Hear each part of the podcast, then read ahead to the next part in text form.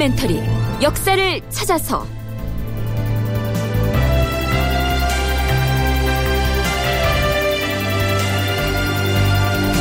제 566편 어우동은 왜 죽어야 했나? 극본 이상락 연출 김태성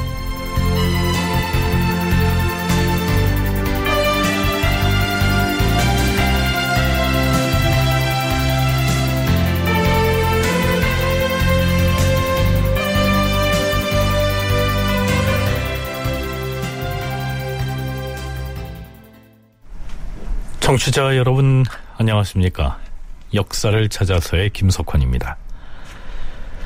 지난 시간에 성종 11년 서기론 1480년에 일어났던 어우동 간통 사건의 그 전개 과정을 소개했습니다.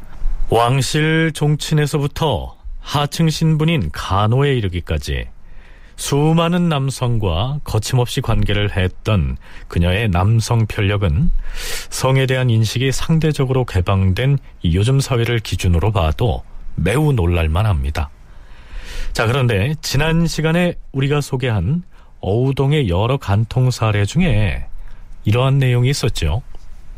어우동은 꽃 피고 달 밝은 저녁엔 정욕을 참지 못하여 여자종과 둘이서 도성안을 돌아다니다가 남자를 꼬였는데 제 집에서는 어우동이 어디 갔는지도 몰랐으며 새벽이 되어야 들어왔다. 마침내 어우동은 길가에다 집을 얻어서 오가는 사람들을 점찍었다.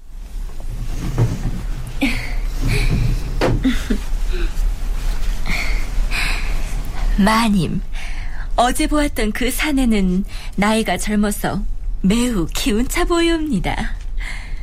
오늘 낮에 보았던 남자는 나이는 더 많으나 코가 매우 크니 쇳내가 특별히 마님께 바치겠사옵니다. 계집종이 이렇게 말하면 어우동은 또 이렇게 맞받았다.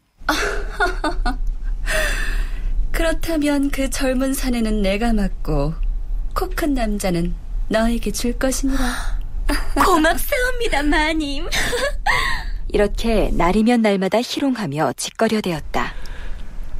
앞에서 소개한 이야기는 성현이 지은 용제총화라는 문헌에 실려 있는 내용을 소개한 것입니다.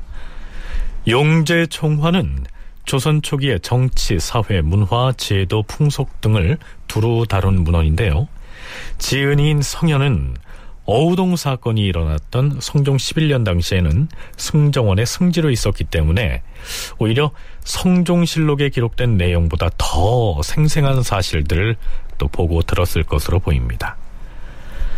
그런데 국문학자 황혜진은 이 대목에 대해서 실록을 통해 본 어울우동의 사랑과 죽음이라는 논문에서 이렇게 지적하고 있습니다. 성현이 아무리 어울 노동과 동시대인이라고는 하지만 용제총화의 기록을 다 믿기는 힘들다. 여자종과 어울 노동 사이에 오간 말장난의 내용까지 과연 사실을 기록한 것일지에 대해서는 의심이 생긴다.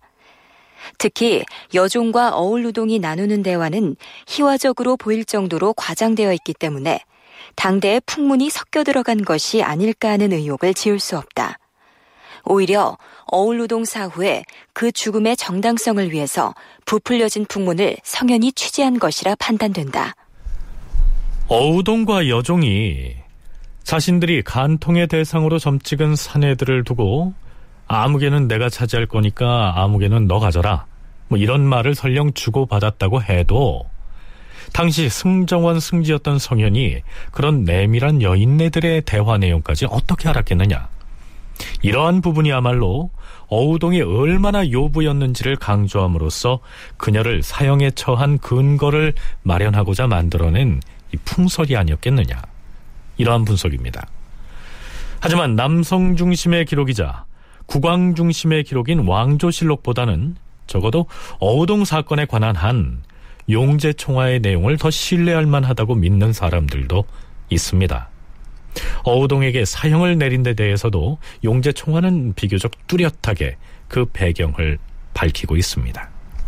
역사계에서는 그 조선 초기 자료로서 가장 많이 이용하는 자료 중에 하나가 용제총화라는 자료가 있습니다.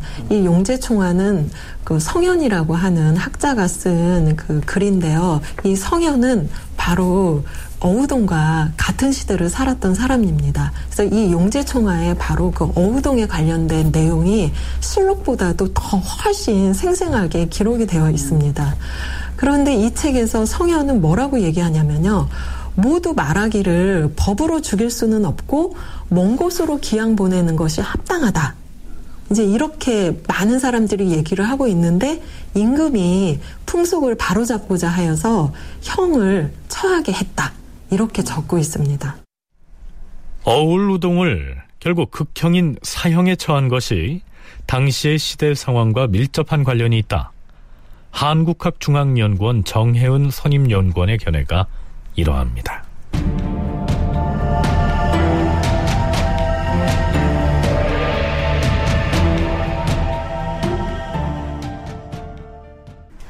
자, 그럼 어우동을 포함해서 어우동 간통 사건에 연루된 남성들이 어떤 처벌을 받게 되는지 살펴보기로 하죠.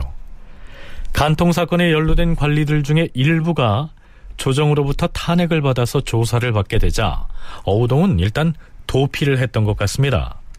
성종 11년 6월 주상전하 좌승지옵니다 들라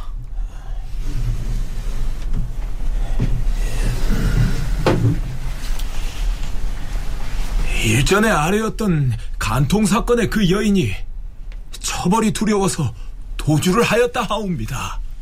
뭐라? 그 박가라는 여자가 도망을 쳤다는 말이냐? 예, 주상전하.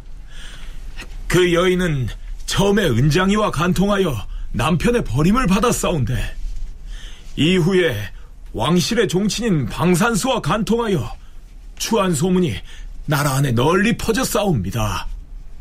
또한 그 어미는 노복과 간통하여 남편에게 버림을 받은 적도 있사옵니다. 그 집안의 음란한 풍속이 이와 같사오니 마땅히 끝까지 추포하여 법에 따라 처치하여야 할 것이옵니다. 알겠느니라. 그 요망한 계집을 끝까지 추적하여 체포하라. 물론 어우동은 곧 체포됩니다. 이후로 어우동의 간통 사건과 관련된 남자 관리들에 대해서 탄핵 상소가 줄줄이 이어지는데요. 그 내용은 이렇습니다. 성종 11년 7월 9일 의금부에서 어우동과 간통한 방산수 이난 등을 죄줄 것을 아뢰었다.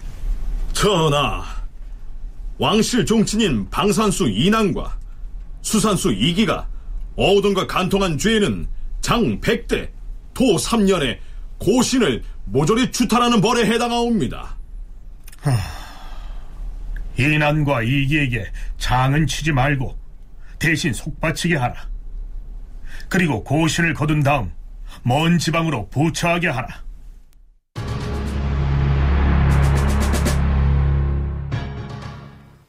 (7월 11일) 의금부에서 간통한 어우동과 박강창, 홍찬, 어유소, 노공필 등을 국문하도록 청하였다. 전하, 박강창과 홍찬 등이 어우동과 간통을 하고도 굳이 그 사실을 숨기고 자복하지 아니하여 싸웁니다. 또한 어유소, 노공필, 김세적, 김칭, 정숙지, 김휘 등은 어우동과 간통을 하고도 승복하지 않고 있사오니 청컨대 이들을 국문하게 하시옵소서. 음, 박강창, 홍찬, 오동 등에게는 형을 가하되 어유소, 노공필, 김세적은 아직 추문하지 말고 김칭, 정숙지, 김희를 먼저 추문하여 아뢰도록 하라.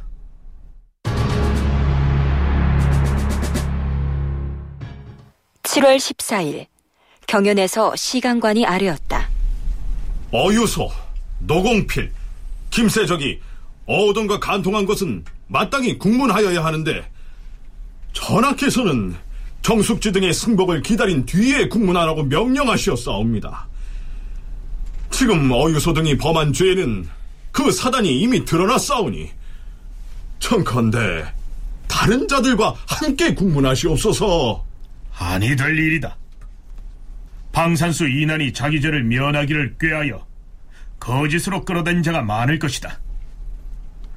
정숙지 등을 추문해 보면 어유서 등이 간통의 죄를 범하였는지 그 진위를 알게 될 것이다. 어찌 그 실상을 아직 알지도 못했는데 갑자기 재상을 오게 가들 수 있겠느냐?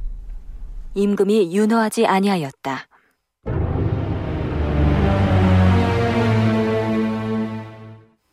(8월 5일) 사원부 대사원 정괄 등이 차자를 올려 말하였다. 신등은 생각하건대 어우동이 선비 집안의 부녀자로서 귀천을 분별하지 않고 또한 진소를 따지지 않고서 음란함을 자행하였으니 명교를 훼손하고 더럽힌 것이 막심하옵니다. 마땅히 어우동과 사통한 자를 끝까지 추문하여 엄하게 다스려야 할 것이옵니다. 의군부에서 방산수 이난을 조사한 바에 의거하여 어유소, 노공필, 김세적, 김칭, 김휘, 정숙지 등을 국문하도록 청하여 싸운데 어유소, 노공필, 김세적은 신문도 하지 않고 김칭, 김휘, 정숙지 등은 다만 한 차례 형신만 하고 석방하여 싸웁니다.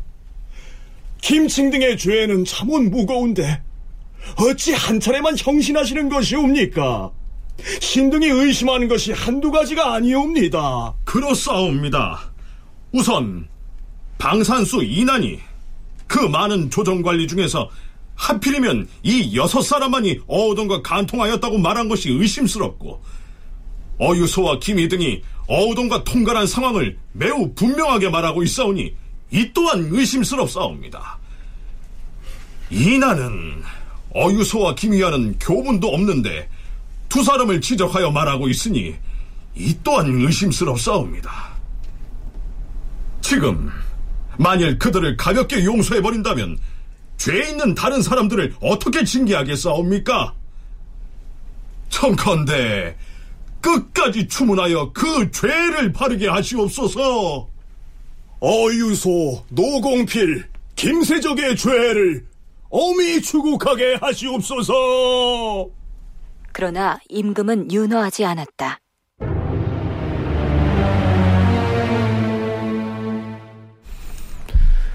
자, 여기에서 우리는 어우동과의 간통 혐의자로 거론된 사람들 가운데 어우동이 직접 자신과 관계했다고 진술한 사람들과 방산수 이난이 거명한 사람들을 분리해서 생각할 필요가 있습니다. 서울대 규장각 강문식 학예연구사의 얘기 들어보시죠. 오우동 본인이 이제 장신과 관계를 가졌다고 진술한 뭐 방산수나 수산수 그리고 뭐 구전, 홍찬, 이승원 뭐 등등의 인물들은 어쨌든 뭔가 처벌은 받았고요. 종친인 방산수와 수산수 같은 경우는 이제 장형은 이제 돈을 내고 이제 대신하는 속형으로 이제 대신했고 그다음에 이제 고신을 추탈 당하고 이제 그 지방으로 이제 유배가 됐죠. 그리고 음. 나머지 사람들은 대개가 이제 그 고신 추탈 또는 이제 변방으로 그 유배되는 관직에 있던 사람들은 고신을 추탈당하는 것이었고 이제 뭐 설이라든가 뭐 생도 양인 같은 경우는 이제 변방에 유배가 됐고 그 노비 직업이 같은 경우도 변방으로 유배되는 그러한 형을 받았고요. 자, 여기까지는 어우동이 자신과 간통을 했다고 실토한 인물들의 면면입니다. 그렇다면 그 나머지, 즉, 왕실 종친인 방산수 이난이 신문을 받는 과정에서 이러이러한 사람들도 어우동과 간통을 했다. 이렇게 폭로함으로써 도마에 오른 인물들은 과연 어떻게 됐을까요? 어유소나 노공필, 김세적 같은 경우는 실록의 기록을 봤을 때 이 어유동이 직접 진술을 한 건 아닌 것 같고 방산수 이란이 이제 신문을 받는 과정에서 이 사람들도 어우동과 관련이 있다 라고 이제 진술을 한 그런 형태였는데 그 부분에 대해서는 이제 그 진술 자체의 신빙성에 문제가 있다. 예, 이제 방산수가 이제 신문을 받는 과정에서 이제 자기가 살기 위해서 남까지 좀 끌어들이는 게 아니냐 뭐 이런 걸로 이제 인식이 돼서 결국은 다 이제 무혐의로 처리가 됐습니다. 그 중에 이제 일부는 뭐 형신을 한 차례씩 당한 사람들도 있는데요. 뭐 어쨌든 이제 무혐의로 처리가 됐고요. 어우동을 마치 자기 첩처럼 가까이 두고 간통을 했던 왕실 종친 방산수 이나는 처음과는 달리 신문이 계속되면서 말을 바꾼 것으로 나타나고 있습니다. 주상전하, 방산수 이난이 처음에는 어유소, 노공필, 김세적, 김칭, 김휘, 정숙지 등이 어우동과 간통하였다 말하였는데 지금은 말을 바꾸어 이들의 이름을 숨기고 있사오니 청컨대 끝까지 추궁하여 진실을 알아내게 하시옵소서. 과인이 누차 말하지 않았는가? 방산수 이나는 자신의 죄를 가볍게 하고자 하는 목적으로 그들의 이름을 무고하여 마구 끌어댄 것이다. 그런데 어찌 다시 신문을 하라는 것인가? 그대로 내버려 두는 것이 옳을 것이다. 방산수 이난이 중죄를 저질러 싸운데 겨우 고령으로 귀양을 보내는데 그쳤사오니 더 멀리 귀양 보내기를 청하옵니다. 그것은 가한 일이니 과인이 알아서 처결하겠노라. 그러니까 성종이 갖고 있던 기본적인 생각은 어유소 등 추가로 거론된 인물들은 간통 혐의가 없는데 어우동각 방산수 이기가 자신들의 죄를 감해볼까 해서 무고를 한 것이니까 더 조사하고 말고 할 것이 없다. 이런 것이었습니다. 어우동이 중한 죄를 모면하기 위해서 고의로 죄 없는 많은 남성들을 끌어들였다. 이런 기록들이 등장하고 있습니다. 이 얘기를 다시 뒤집어서 생각을 해보면 행실이 나쁜 여성 때문에 죄 없는 수많은 남성들이 억울하게 잡혀 들어갔다는 의미입니다. 어, 이러한 맥락으로 봤을 때 그 어우동과 연루된 남성들은 대부분 다 풀려납니다. 종친 이기라는 사람은요 실제로 그 어우동과 관통한 그 죄값으로 속전 그러니까 지금으로 얘기하면 보석금을 바쳐서 이 곤장형을 이제 모변한 후에 멀리 유배됩니다. 그런데 재미있는 사실은 어우동이 죽은 다음에 이 이기는 어우동을 잘 알지 못했다라는 이유로 풀려납니다.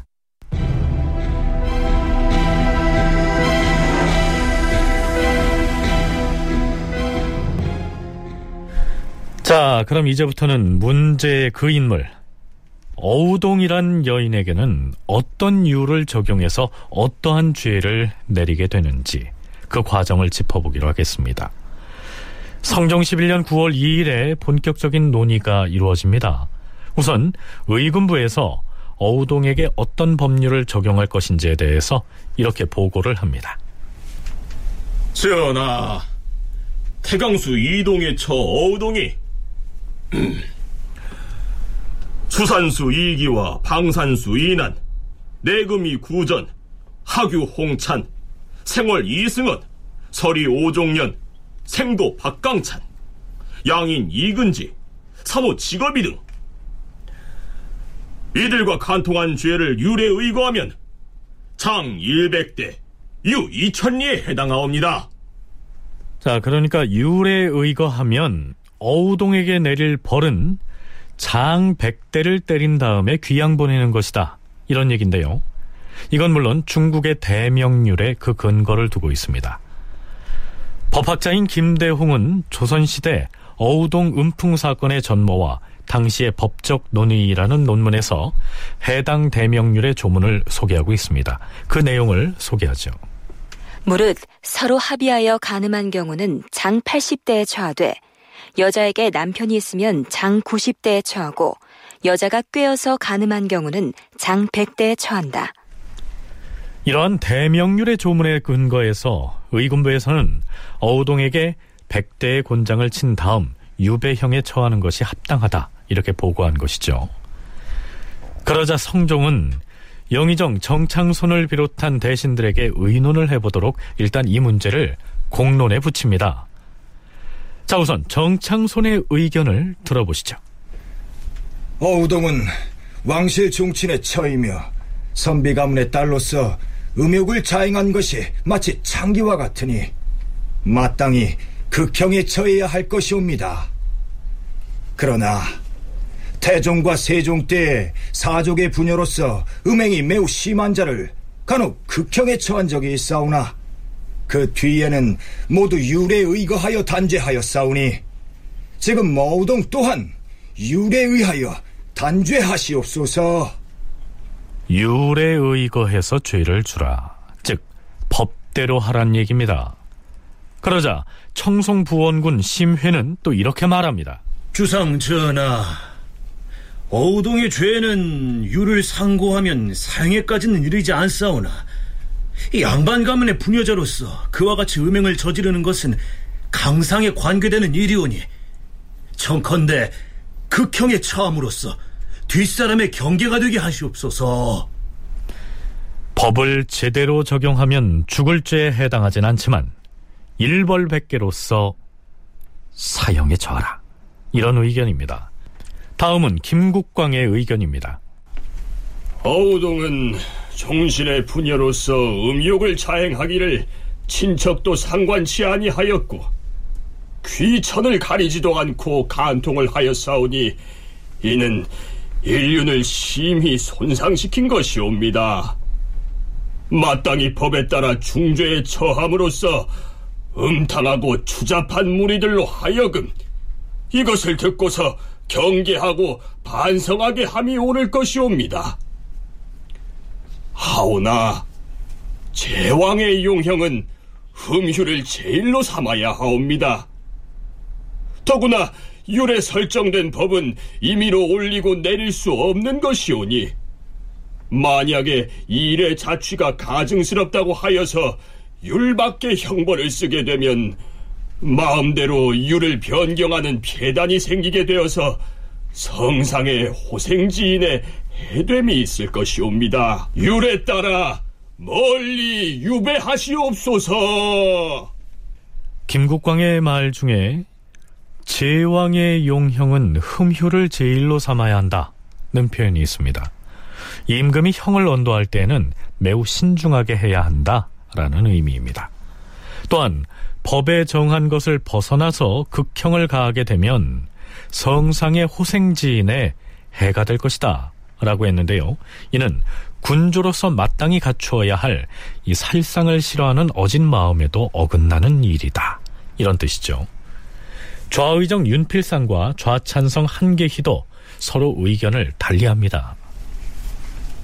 주상 전하, 어우동은 삼강과 오상을 무너뜨리고 임금이 덕으로 백성을 다스리는 데에도 누를 끼쳐 싸운데 그럼에도 죽이지 아니한다면 음란한 풍속이 어찌 여기서 그치겠사옵니까? 본래 남녀 간의 정은 사람들이 크게 탐하는 것이온데 법이 엄격하지 않으면 사람들이 장차 욕정을 자행하여서 옛 춘추시대에 정나라나 위나라에서와 같은 나쁜 풍속이 이로부터 일어날 것이옵니다. 청컨대 이 여자를 중형에 처하여 나머지 사람들을 경계하시옵소서. 아, 아니되옵니다, 주상전하. 국가에서 죄를 정할 적에는 한결같이 율문에 따라야 하옵고 임의로 가볍게 혹은 무겁게 할 수는 없는 것이옵니다. 전하께서 왕위에 오르신 이래로 무릇 죄인들의 형장을 강등하여 주심으로써 관대함을 베푸셨사옵니다. 지금껏 법을 뛰어넘어 논단한 적이 없으셨사옵니다. 이 어우동의 추악한 음행은 마땅히 극형에 처해야 되오나 군주의 인덕은 마땅히 백성을 죽음에서 살릴 길을 구하는 데 있사온데 하물며 본래부터 사형에 해당하는 죄가 아닌데 어찌 극형을 가하겠사옵니까? 청컨대 율에 정해진 대로만 논단하시옵소서. 신 영중추부사 이급배 아래옵니다. 태종조에 승지 윤수의 처가 맹인이었던 하청경과 간통을 한 바 있고 세종조에 관찰사 이기산의 처가 승지 조서로와 간통을 하여 모두 사형에 처하였사오나 그 후로는 간통죄로 사형을 당한 자가 없사옵니다. 판관 최중기의 저 감동이 스스로 창기라 칭하면서 음행을 자행하였는데 그래도 사형에까지는 이르지 아니하였사옵니다. 지금 어우동은 종실의 처로서 음욕을 자행하기를 꺼리는 바가 없었으므로 비록 극형에 처하더라도 가한 일이오나 율에 비추어 볼 때 사형죄에는 이르지 않사오니 청컨대 원방에 유배하시옵소서.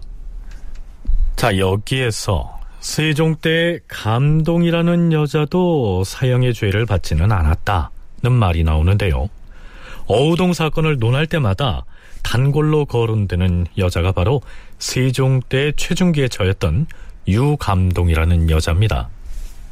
어, 유감동도 이제 그 판관으로 있던 최중기라고 하는 인물의 부인 이었고 이제 양반 여성이었죠. 이제 양반 여성인데 이 사람이 이제 남편이 있는 상태에서 스스로 창기라고 기생이라고 속여서 39명의 남성들과 이제 간통을 했다라고 하는 그런 사건입니다. 그러니까 어떻게 보면 이제 어우동 못지않게 큰 사건이었는데 그래서 이제 장형을 받고 그 변방 관의 여정으로 강등이 됐다가 나중에 이제 천여업은 면제를 받고 이제 지방으로 유배가 되는 것으로 이제 마무리가 됩니다. 그래서 이 경우에는 그래도 이제 죽기까지는 하지 않았고 결국 나중에 이제 천인인 신분으로 떨어지는 것도 이제 면제가 됐기 때문에 비교적 그래도 좀 어우동에 비하면은 관대하게 관대하다는 게 표현이 맞을지 모르겠지만 어쨌든 그러한 그 처벌을 했다라고 볼 수가 있죠. 자, 잠깐 세종 제위기에 있었던 그 유감동 사건을 좀 들여다볼까요? 유감동 사건은 세종 9년에 발생했는데요. 세종이 보고받은 사건의 내막은 이렇습니다. 전하, 유감동과 간통한 간부는 이승, 황치신, 전수생, 김여달, 이돈 등과 같은 사람이옵니다. 그 외에도 몰래 간통한 사람은 이루다 그 이름들을 기록할 수 없을 만큼 많사오며 유감동의 본 남편은 지금 평강 현감으로 있는 최준기이옵니다. 최준기가 처음 무한 군수가 되었을 때에 가족을 거느리고 현지에 가서 부임했사온데 이 여자가 병을 핑계로 홀로 서울에 올라와서는 음란한 행실을 마구 함으로 최준기가 여자를 버렸사옵니다. 유감동의 아비는 유귀수라는 사람인데 모두가 양반 집안이옵니다. 유감동은 스스로 기생이라고 일컫고 무려 40여 명에 달하는 남성과 간통을 했는데요. 세종은 일단 율에 의거해서 장을 때린 다음에 유배형에 처하도록 조치를 합니다. 그런데 사헌부에서 상소를 하죠. 신등이 유감동의 죄를 갖추어 아뢰어서 극형에 처하기를 청하였사오나 전하께서는 형률에 의거하여 죄를 처단하시니 이것은 진실로 전하께서 형벌을 신중히 처리하는 아름다운 뜻이므로 감히 유감동의 목을 베기를 청할 수는 없사옵니다.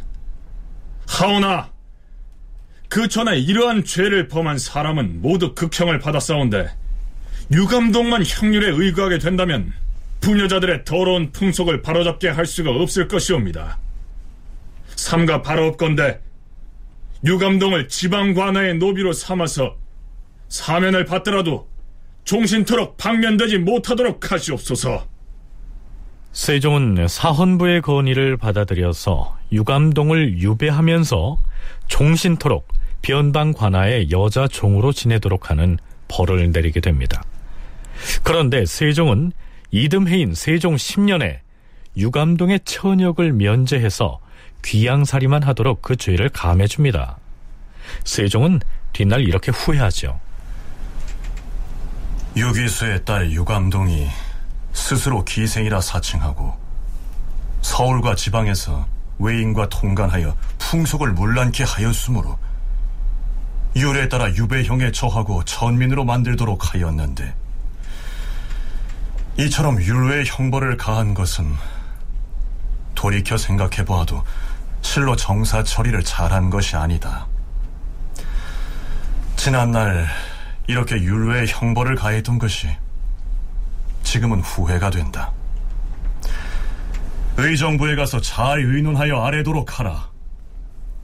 세종은 스스로 유감동에 대해서 율외의 형벌을 가했다. 이렇게 말하면서 지난날의 결정을 후회하고 있는 것이죠. 유감동은 이렇게 40여 명의 남성들과 간통을 했음에도 불구하고 이 성종 때 어우동처럼 사형에 처해지지 않습니다.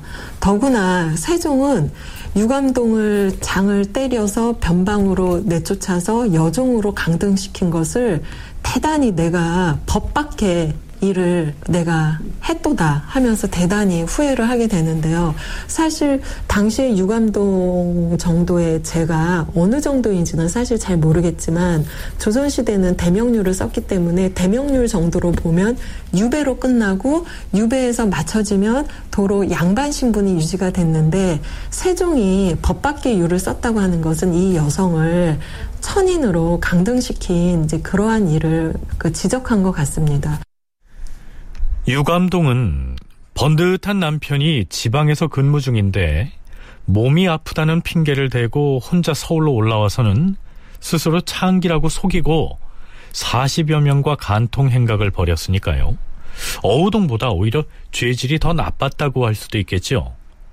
그런데 세종은 이 유감동에게 유배형에 더해서 천민으로 강등시켜버렸던 이 스스로의 결정을 두고 율 외의 형벌을 가했다 하면서 후회했던 것입니다.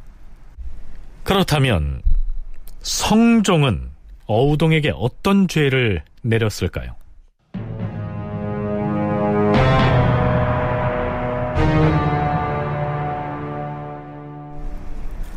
대신들은 윤필상 등 몇몇을 제외하고는 어우동에게 사형을 내려서는 안 되고 율에 의거해서 장형을 가한 다음 귀양을 보내야 한다. 이런 쪽으로 의견이 모아졌습니다. 그 얘기를 다 듣고 난 성종은 자신의 측근인 승정원의 승지들에게 의견을 묻습니다. 경들의 뜻이 어떠한지 의견을 말해보라. 어우동은 귀천과 친척 여부를 가리지 아니하고 닥치는 대로 간통을 하였사오니 마땅히 극형에 처하여 나머지 사람들의 경계로 삼아야 하옵니다. 도승지 김계창이 이렇게 말했는데요. 그 다음으로 좌부 승지가 임금인 성종에게 이렇게 아뢰입니다. 주상 전하, 어동의 죄는 매우 중하옵니다. 하오나 유를 헤아려 보면 사형에까지는 이르지 않사옵니다. 지금 만약 어우동을 극형에 처한다면 법이 무너질까 두렵사옵니다. 이 발언을 한 좌부 승지는 우리가 수차 어우동 사건과 관련해서 그 내용을 인용했던 용제총화의 작자입니다. 그 역시 어우동을 사형에 처해서는 안 된다는 의견을 피력하고 있습니다. 그렇다면 대신들과 승지들의 의견을 모두 듣고 난 성종의 반응은 어땠을까요? 경들의 의견을 과인은 잘 들었도다. 헌데 어우동은 음탕하고 방종하는데 아무 거리낌이 없었는데 그의 음행이 이러한데도 죽이지 않는다면 뒷사람을 어떻게 징계할 수 있겠는가? 의금부에서는 사유를 적용하여 다시 아래도록 하라. 죽을 사자에 사유를 적용할 수 있도록 하라는 말은 곧 어우동에게 사형 언도를 할 수 있도록 조문을 갖춰서 아뢰라는 뜻입니다. 결국 죽이겠다는 얘기죠. 이전에 세종의 표현을 빌려서 이야기하자면 성종은 율 외의 형벌을 적용해서라도 극형에 처하겠다. 이러한 의지를 내비친 것입니다. 성종은 왜 이처럼 강경한 자세를 보이는 것일까요? 한국학중앙연구원 정혜은 선임연구원과 서울대 규장각 강문식 학예연구사의 얘기를 함께 들어보시죠. 성종의 치세 중에서 가장 중요한 특징은 두 가지라고 말씀드릴 수 있습니다. 하나는 조선 왕조의 근간이 됐던 경국대전을 편찬했다는 점. 두 번째는 조선 시대 그 이전의 그 왕들에 비해서 성종이 중요시한 것은 바로 경연입니다. 유교 정치를 하려고 했던 임금이라는 이야기죠. 이러한 두 가지 점들로 미뤄봤을 때 성종이 지향했던 어떤 조선 사회의 모습이라고 하는 것은 성리학의 근간을 둔 안정되고 풍속이 교화된 그런 사회였다고 생각이 듭니다. 이럴 때 바로 어우동 사건이 불거졌기 때문에 성종은 어우동 사건을 통해서 뒷 시대에, 그 다음에 자기 시대에 어떤 그 모범, 귀감을 보여줄 만한 선례를 남기고 싶어 하지 않았을까. 항상 윤리를 확립하기 위해서 이제 이러한 그 일벌백계의 어떤 처벌이 필요하다라는 것이 계속 강조가 되죠. 그래서 그런 부분들이 있었고요. 특히 성종대부터 성리학에 대한 어떤 사회적 실천이라든가 어떤 윤리의 실천 이런 것들이 이제 강조되는 그러한 모습들이 강하게 나타나는 상황에서 이제 이러한 그 이제 큰 사건들 그 중에서도 특히 이제 어떤 사회적으로 모범을 보여야 되는 양반 사대부가 또 종친가에서 이런 문제가 어, 불거졌다라고 하는 것 이런 것들이 어떻게 보면은 이제 그러한 어떤 그 성리학적인 어떤 윤리의 실천, 도덕의 실천을 이끌어 나가야 되는 그 정부의 입장에서는 상당히 곤혹스러운 그런 부분이 될 수 있었기 때문에 보다 더 좀 강한 처벌을 하려고 했던 것이 아닌가. 이러한 시대적 배경이 어우동을 극형으로 몰고 갔을 것이다. 이러한 분석입니다.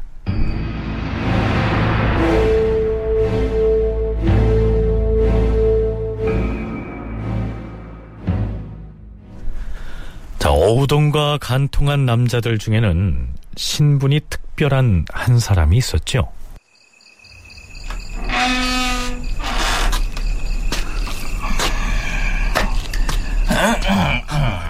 누구요? 아니 너는 밀성군 댁의 총놈이 아니냐? 어인일로 남의 집 대문간을 기웃거리느냐? 아이, 양같이 만화님께서 이 새벽에 어디를 가시는 길입니까? 내 어디를 가든 니놈이 대체 무슨 상관이란 말이냐? 아이, 상관이 없겠지만 만일 사방이 크게 떠들어서 마님께서 어두운 새벽에 마시를 나가더라고 소문을 내면 어찌 되겠습니까요? 이런 경을 칠놈 같으니라고. 그래, 네 놈이 원하는 것이 무엇이냐? 소인이 원하는 것을 마님께서 몰라서 물어보시는 것입니까? 그래. 잠시 나를 따라 집 안으로 들어오느라.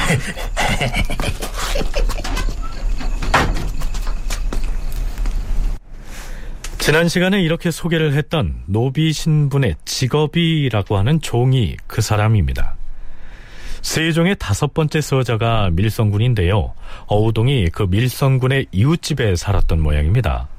그 집의 종이었던 직업이가 어우동의 약점을 잡고 협박을 해서 간통을 했던 것이죠. 그렇다면 그의 신분이 천한 종이었고 어우동을 협박해서 간통을 했기 때문에 가중 처벌을 받을 소지는 없었을까요? 실록에 의하면 이러한 대목이 보입니다. 경연에서 이세필이 임금에게 아뢰었다. 전하, 밀성군의 종 직업이가 어우동을 협박하여 간통한 죄는 주륙을 하여야 마땅할 죄이옵니다. 그런데 기껏 도용을 언도하고 그마저 돈으로 속바치도록 명하여 싸우니 이렇게 해서야 어찌 악을 징계할 수 있겠사옵니까?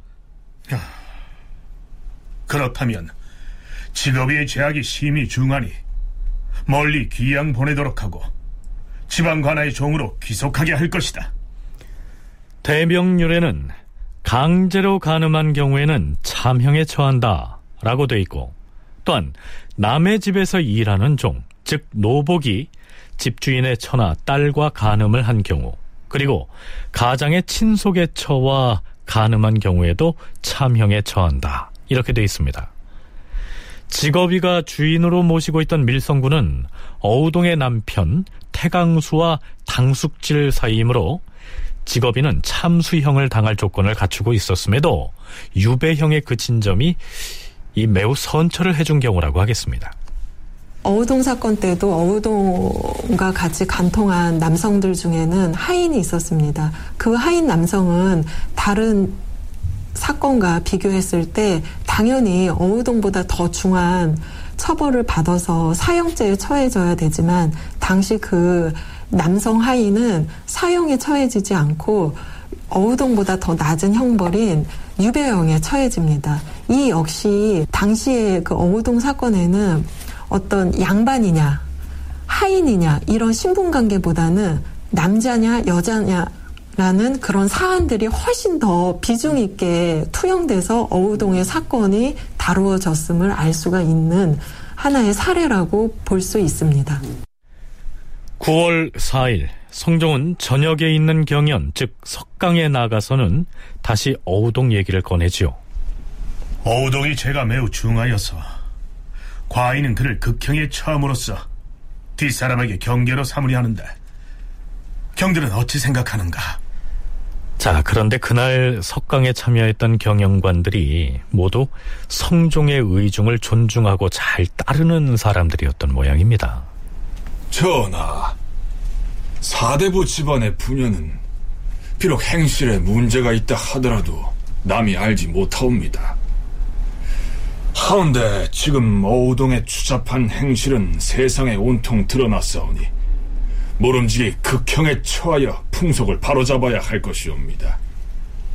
신의 듣건대 어우동의 어미도 추행을 범하였으므로 그 아비 박윤창이 어우동에게 내 딸이 아니다 라고 말하였사오니 그 음행은 어미로부터 비롯된 것이옵니다. 어우동은 왕실 종친의 아내로서 음행을 자행함이 거리낌이 없었고 또한 유복 지친에 이르기까지 간통을 일삼았으니 그 죄가 더욱 심하도다. 자, 성종은 어우동에게 극형을 내려야겠다는 의지를 굳힌 듯한데요. 문제는 성종의 이러한 방침에 반대하는 신료들이 한결같이 율에 의거해서 벌을 내려달라 이렇게 요구하고 있다는 사실입니다.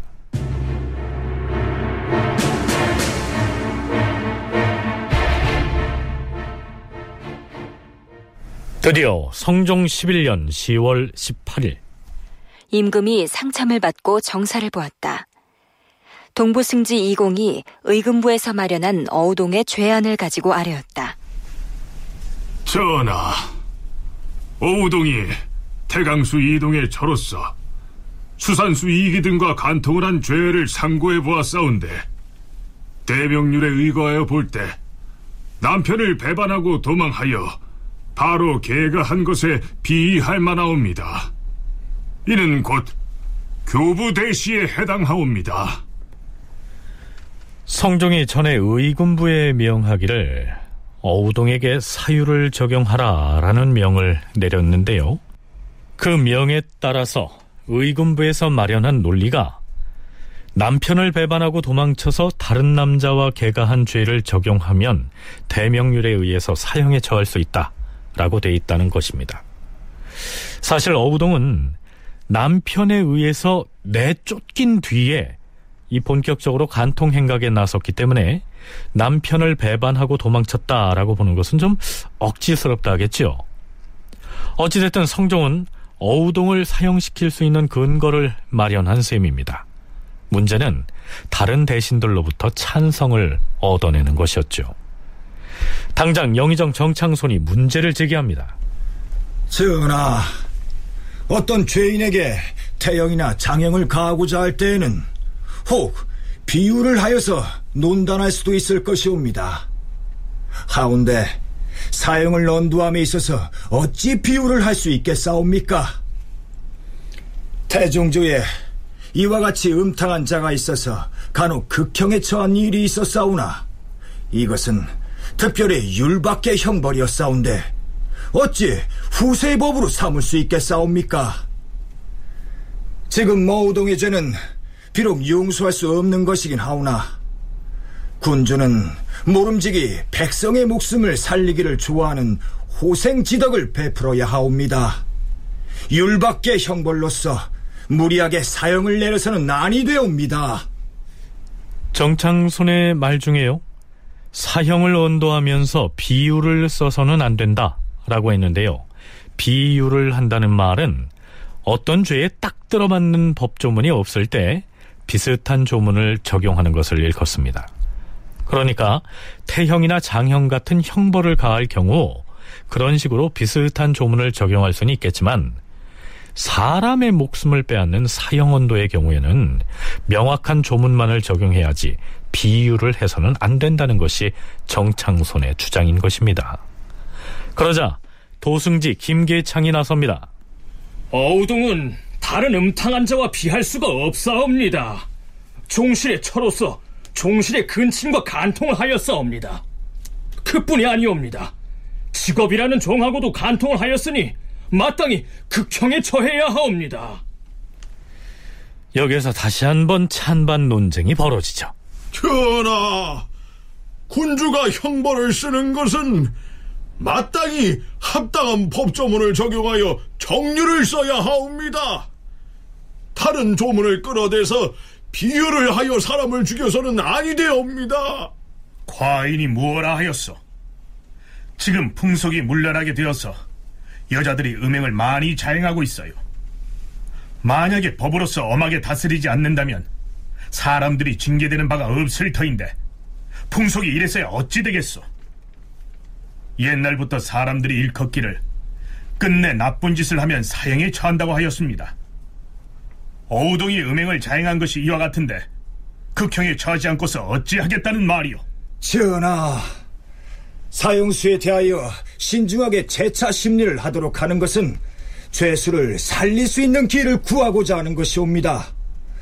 한때의 노여움으로 인하여 경솔이 율밖의 조문들을 써서는 옳지 못하옵니다. 또한 풍속이 어찌 형벌로서 갑자기 변하게 싸웁니까? 과인은 영상과 의견이 다릅니다. 형벌을 가하는 까닭은 교화를 돕고자 함인데 만약에 풍속을 고칠 수 없다면 나라를 다스리는데 어찌 형벌을 쓰겠어요? 어우동의 음행이 이와 같은데 지금 엄히 징계하지 않는다면 고려 말에 행행했던 그 음란한 풍속이 다시 일어날까 두렵습니다. 형벌이란 시대에 따라서 가볍게도 하고 무겁게도 하는 것이옵니다. 어우르동은 음란하기가 이와 같으니 마땅히 극형에 처해야 하옵니다. 과인이 판단하기에 도승지의 말이 옳습니다. 이렇게 해서 결국 어우동을 사형에 처하는 것으로 결론이 나는데요. 뒷날 성종실록의 이 대목을 기술했던 사관들은 성종의 의도에 찬성해서 어우동에게 사형을 내리게 한 도승지 김계창에 대해서 이렇게 비판하고 있습니다. 김계창은 임금의 뜻을 헤아려서 임금에게 힘써 영합하기만 하였다. 형벌이 시대에 따라서 가볍게도 하고 무겁게도 한다는 것이 무엇을 말하는 것이겠는가? 감히 이러한 말을 인용하여 극형을 내리도록 임금에게 권하였으니 이것은 옳다고 할 수 없다. 성종실록의 편찬에 참여했던 어떤 사신, 연산군 초기가 되겠죠. 그 사신도 엄한 법을 쓰도록 많은 사람들이 권했지만 그때에도 여러 다른 논자들은 그것을 잘못되었다라고 여겼다. 이렇게 사관이 그 남겨놓습니다. 그리고 이렇게 당대에 논란이 됐던 말끔하게 정리되지 못한 그 사형을 둘러싼 그 논란은 결국은 불씨가 되어가지고 성종 시대가 끝난 뒤에도 그 대사가 나는데요. 심지어는 어우동이 죽은 지 한 30년이 지나서 조선왕조실록에는 성종 때에 어우동을 사형시킨 것은 역시 합당하지 않습니다. 이렇게 말하는 관료들이 등장을 한다는 거죠. 그만큼 어우동을 사형시킨 것은 조선시대 내내 잘못된 법 집행의 하나의 사례로서 오히려 더 언급이 되고 있었습니다. 결국 어우동은 목숨을 보존하기 어려운 지경으로 내몰리고 있었던 것입니다.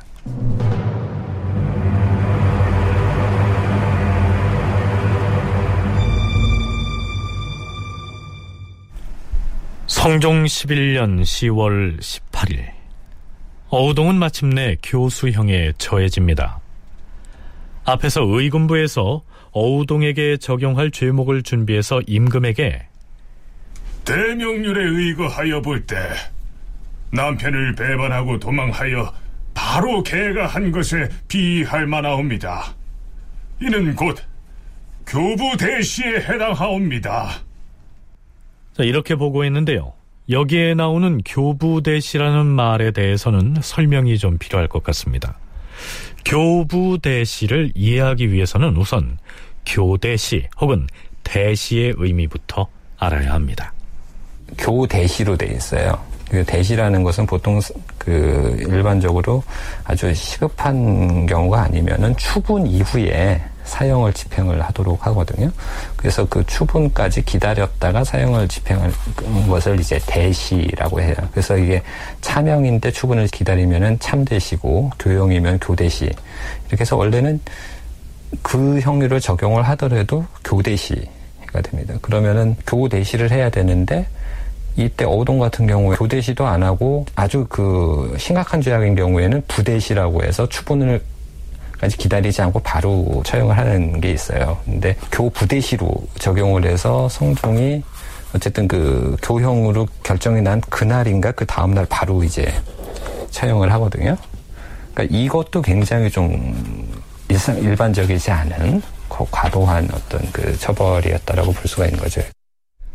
사형 언도를 받았다고 해도 그해 추분이 올 때까지 기다렸다가 형을 집행하는 것을 때를 기다린다라는 의미에서 대시라고 합니다. 그 사이에 억울함을 풀 수 있는 증거가 나타나서 목숨을 구할 수도 있기 때문에 이런 제도를 두었던 것이죠. 목을 쳐서 죽이는 차명 언도를 받은 사람이 이 추분까지 기다리는 것은 참대시라고 했고요. 교수형을 언도받은 사람이 추분까지 대기하면 교대시가 되겠죠. 그런데 어우동은 교수형을 언도받긴 했는데 거기에 안이 불자가 붙어서 교부대시의 형을 받은 것입니다.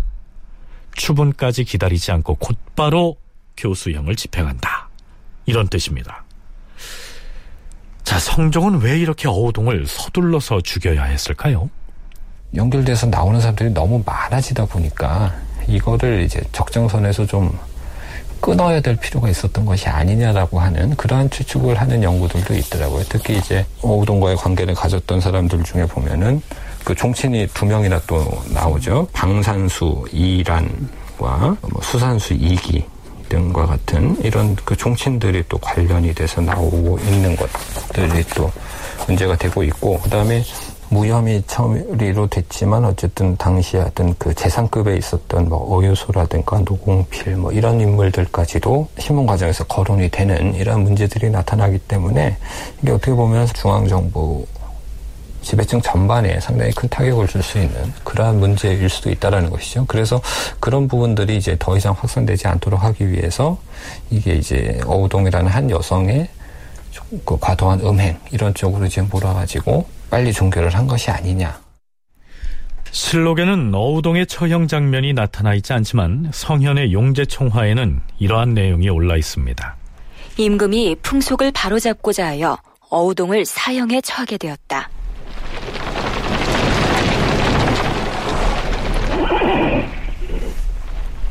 죄인은 술에 오르라. 드디어 어우동이 옥에서 나와 술에 오르자 계집종이 달려와서 어우동의 허리를 껴안았다. 주인 마님, 부디 넋을 잃지 마시옵소서. 어허, 저리 비키지 못하겠네. 자, 가자. 여자가 행실이 더러워서 풍속을 어지럽혔으나 양갓집의 딸로서 극형을 받게 되었으니 저자의 구경 나온 사람들 중 눈물을 흘리는 사람도 있었다. 어우동의 어미가 일찍이 자신의 딸에 대하여 이렇게 말했다.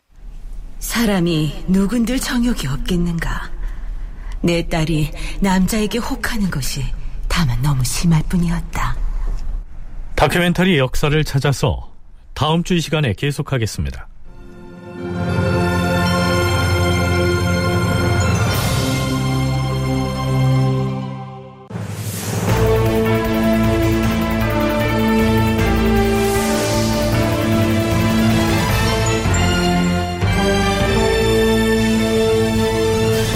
다큐멘터리 역사를 찾아서 제 566편 어우동은 왜 죽어야 했나 이상락 극본 김태성 연출로 보내드렸습니다.